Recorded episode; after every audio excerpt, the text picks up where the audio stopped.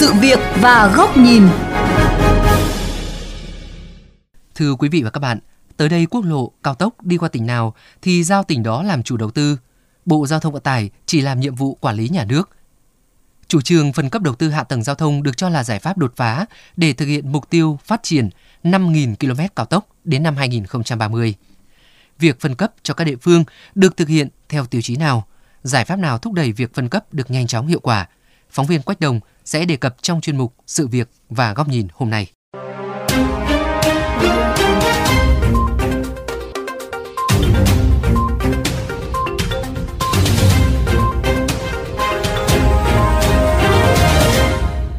Thưa quý vị, dẫn kinh nghiệm phát triển hệ thống giao thông đường bộ cao tốc Hải Phòng Hạ Long, Hạ Long Vân Đồn, ông Bùi Hồng Minh, Phó Giám đốc Sở Giao thông Vận tải Quảng Ninh cho biết,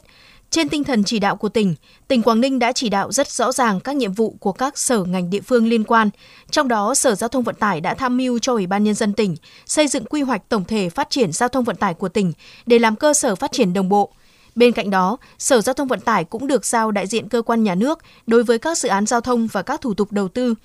chỉ trong 5 năm 2016 đến 2020, Quảng Ninh đã có hàng loạt dự án hạ tầng giao thông được hoàn thành và đưa vào sử dụng. Tỉnh đã kêu gọi đầu tư cái kết cấu hạ tầng giao thông tập trung vào cái hình thức đối tác công tư. Trong đó đã huy động được rất là nhiều nhà đầu tư chiến lược để tháo gỡ khó khăn về vốn cho ngân sách. Thứ hai là tạo điều kiện tối đa cho các nhà đầu tư để nghiên cứu đề xuất các cái hình thức đầu tư hợp tác với tỉnh. Dưới góc độ nhà đầu tư, Ông Lưu Quang Lãm, Chủ tịch Hội đồng Quản trị Công ty Cổ phần Đầu tư Khai thác Cảng cho rằng, việc giao cho các địa phương làm chủ đầu tư các dự án quốc lộ cao tốc là phù hợp. Tuy vậy, ông Lãm cũng cho rằng quan trọng nhất phải có sự đồng hành và cam kết tháo gỡ cho nhà đầu tư khi khó khăn nảy sinh. Dẫn chứng dự án BOT 38 đang mắc kẹt vì doanh thu chỉ đạt khoảng 40% dự kiến. Ông Lãm cho rằng chỉ khi có sự đồng hành của chính quyền địa phương, doanh nghiệp mới dám đầu tư thay vì trước đây nhà đầu tư bỏ tiền ra hết thì thu phí đã khoảng 20 năm bây giờ nhà nước bỏ ra một nửa thu phí 10 năm nhưng với điều kiện quan trọng nhất là làm ra sản phẩm rồi phải biết quản trị cái sản phẩm đó làm sao thu cho nó hiệu quả đấy là cái mà nhà nước phải vào cuộc Tuy vậy, ông Lã Hoài Nam, Giám đốc Sở Giao thông Vận tải tỉnh Cao Bằng cho rằng nếu phân cấp quản lý sẽ rất thuận lợi, địa phương sẽ chủ động hơn. Thực tế hiện nay nhiều tỉnh muốn đầu tư các tuyến quốc lộ, cao tốc đi qua địa phương mình nhưng vướng luật ngân sách, bởi ngân sách cấp nào thì cấp đó được chi. Tỉnh Cao Bằng cũng không ngoại lệ để giảm các cấp trung gian. Do vậy, nếu được phân cấp đầu tư có tiêu chí cụ thể cho từng dự án, mức hỗ trợ từ trung ương hoặc cơ chế kêu gọi đầu tư cụ thể thì đa phần các tỉnh sẽ ủng hộ, bởi tỉnh mới là người sử dụng và thụ hưởng hệ thống đường xa đó. Quan trọng là địa phương nào tìm được cái đối tác khỏe hẳn và người ta có lực thật sự như thế để tạo chủ động cho địa phương. Ví dụ là cao tốc Cao Bằng thì hiện nay đang thì cho chủ trương là 60 40 có nghĩa là 60% là của nhà đầu tư Nhà nước thì bỏ ra 40% thôi, 40% đấy thì tỉnh Cao Bằng là bỏ ra 20%, còn trung ương hỗ trợ 20%. Nhiều chuyên gia cũng cho rằng để chủ trương phân cấp, phân quyền cho các địa phương đầu tư quốc lộ, cao tốc, điều quan trọng là phải có tiêu chí cụ thể cho từng dự án, từng địa phương, để từ đó các địa phương có cơ chế thu hút vốn, thu hút nhà đầu tư tham gia, từ đó thúc đẩy việc phát triển kết cấu hạ tầng giao thông, giảm gánh nặng ngân sách. Ông Trần Trùng, Chủ tịch Hiệp hội các nhà đầu tư công trình giao thông đường bộ Việt Nam khẳng định, để đưa chủ trương này vào thực tiễn, phụ thuộc khá nhiều vào chính các địa phương. Đầu tiên, địa phương đó phải thấy được rõ lợi ích mà đường cao tốc mang lại thì mới có động lực và quyết tâm nhập cuộc. Phân quyền rồi thì các tỉnh, nhất là các lãnh đạo chủ chốt của tỉnh thì cũng phải nhận thức được là những công trình giao thông không chỉ mang lại lợi ích của 5 năm mà nó mang lại lợi ích của 20 năm, thậm còn xa hơn nữa. Thế cho nên trách nhiệm đối với phát triển địa phương rất là lớn và sẽ đóng góp được giá trị rất là cụ thể cho cái phát triển lâu dài của các địa phương ấy và đồng thời cho cả nước.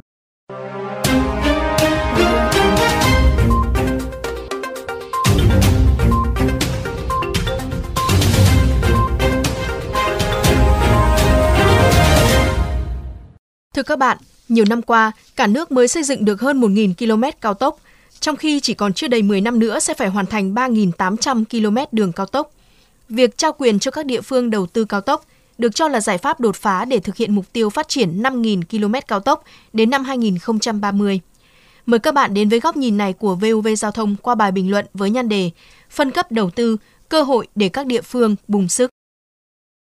Mục tiêu 5.000 km cao tốc trong vòng 10 năm tới được xem là một mục tiêu đầy tham vọng trong điều kiện đất nước gặp rất nhiều khó khăn, bởi đại dịch COVID-19. Nó thể hiện quyết tâm và khát vọng lớn của chính phủ, tạo tiền đề đưa kinh tế cất cánh từ một trong ba đột phá chiến lược theo tinh thần nghị quyết Đại hội Đảng lần thứ 13, đó là đột phá về kết cấu hạ tầng giao thông. Đặt trong sự so sánh với thời kỳ chuẩn bị và khởi động làm cao tốc, mục tiêu này là một thách thức lớn, nhưng không hề bất khả thi. Theo nhận định của nhiều chuyên gia, nếu tháo gỡ được các nút thắt lớn về thể chế và chính sách. Việc phân cấp đầu tư để địa phương tham gia làm cao tốc đi qua địa bàn của mình, nếu thực hiện được, sẽ là một mũi tên trúng nhiều đích cùng lúc. Trước hết, nó giúp địa phương phát huy vai trò chủ động cao nhất đối với hạ tầng giao thông vận tải và các vấn đề liên quan. Bởi thực tế đã chứng minh, chỉ khi nào địa phương thực sự vào cuộc, các vướng mắc về giải phóng mặt bằng mới nhanh chóng được tháo gỡ. Các dự án mới có được mặt bằng sạch để nhanh chóng bắt tay thi công và về đích đúng hẹn. Khi dự án đầu tư cao tốc là của địa phương, từ tiến độ đến chất lượng công trình gắn với trách nhiệm của các nhà chức trách địa phương,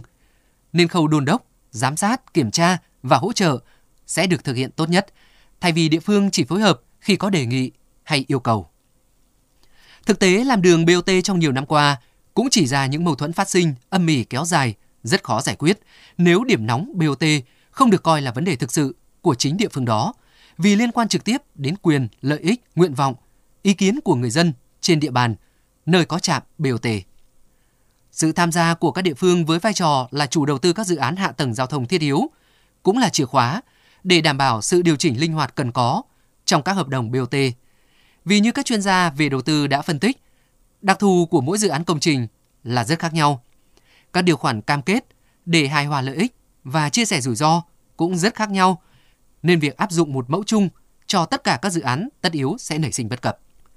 Phương châm 4 tại chỗ được áp dụng ở nước ta trong những tình huống điều kiện khẩn cấp như phòng chống thiên tai, phòng chống dịch bệnh, tìm kiếm cứu nạn và phát huy hiệu quả mạnh mẽ trong suốt thời gian qua. Đối với tính cấp bách của đòi hỏi phát triển hạ tầng giao thông, đây cũng là lúc cần nghiên cứu áp dụng phương châm đó để huy động cao nhất các nguồn lực tại chỗ. Chủ trương phân cấp đầu tư cao tốc quốc lộ về cho tỉnh thành phố là một chỉ đạo quan trọng để dần cụ thể hóa bước đi này. Chỉ khi quyền và lợi gắn liền với nhau, thì khi đó địa phương sẽ chủ động vào cuộc bằng tất cả khả năng. Tinh thần dám nghĩ, dám làm, dám chịu trách nhiệm cũng sẽ được kích hoạt, phát huy sáng tạo, mạnh dạn thí điểm những cách làm mới, từ thu hút đầu tư cho đến triển khai dự án. Tuy vậy, điều kiện năng lực của các địa phương trong lĩnh vực này đầu tư kết cấu hạ tầng là rất khác nhau, nên việc phân cấp cần gắn liền với các tiêu chí phù hợp, tính toán thật kỹ sao cho vừa phát huy tính chủ động, nhưng không quá sức của địa phương, không để địa phương tự bơi dẫn đến sự chênh lệch về trình độ hạ tầng giao thông, làm cho các trục giao thông lớn chậm kết nối liên thông hoặc không đồng đều về chất lượng. Mặt khác, sự phân cấp về quyền cũng luôn luôn cần đi kèm với các quy định chặt chẽ về giám sát, kiểm tra để quyền này được nhốt trong lồng của thể chế, chính sách, tránh cát cứ, tham nhũng tiêu cực trong quá trình tổ chức thực hiện dẫn đến hậu quả khó lường.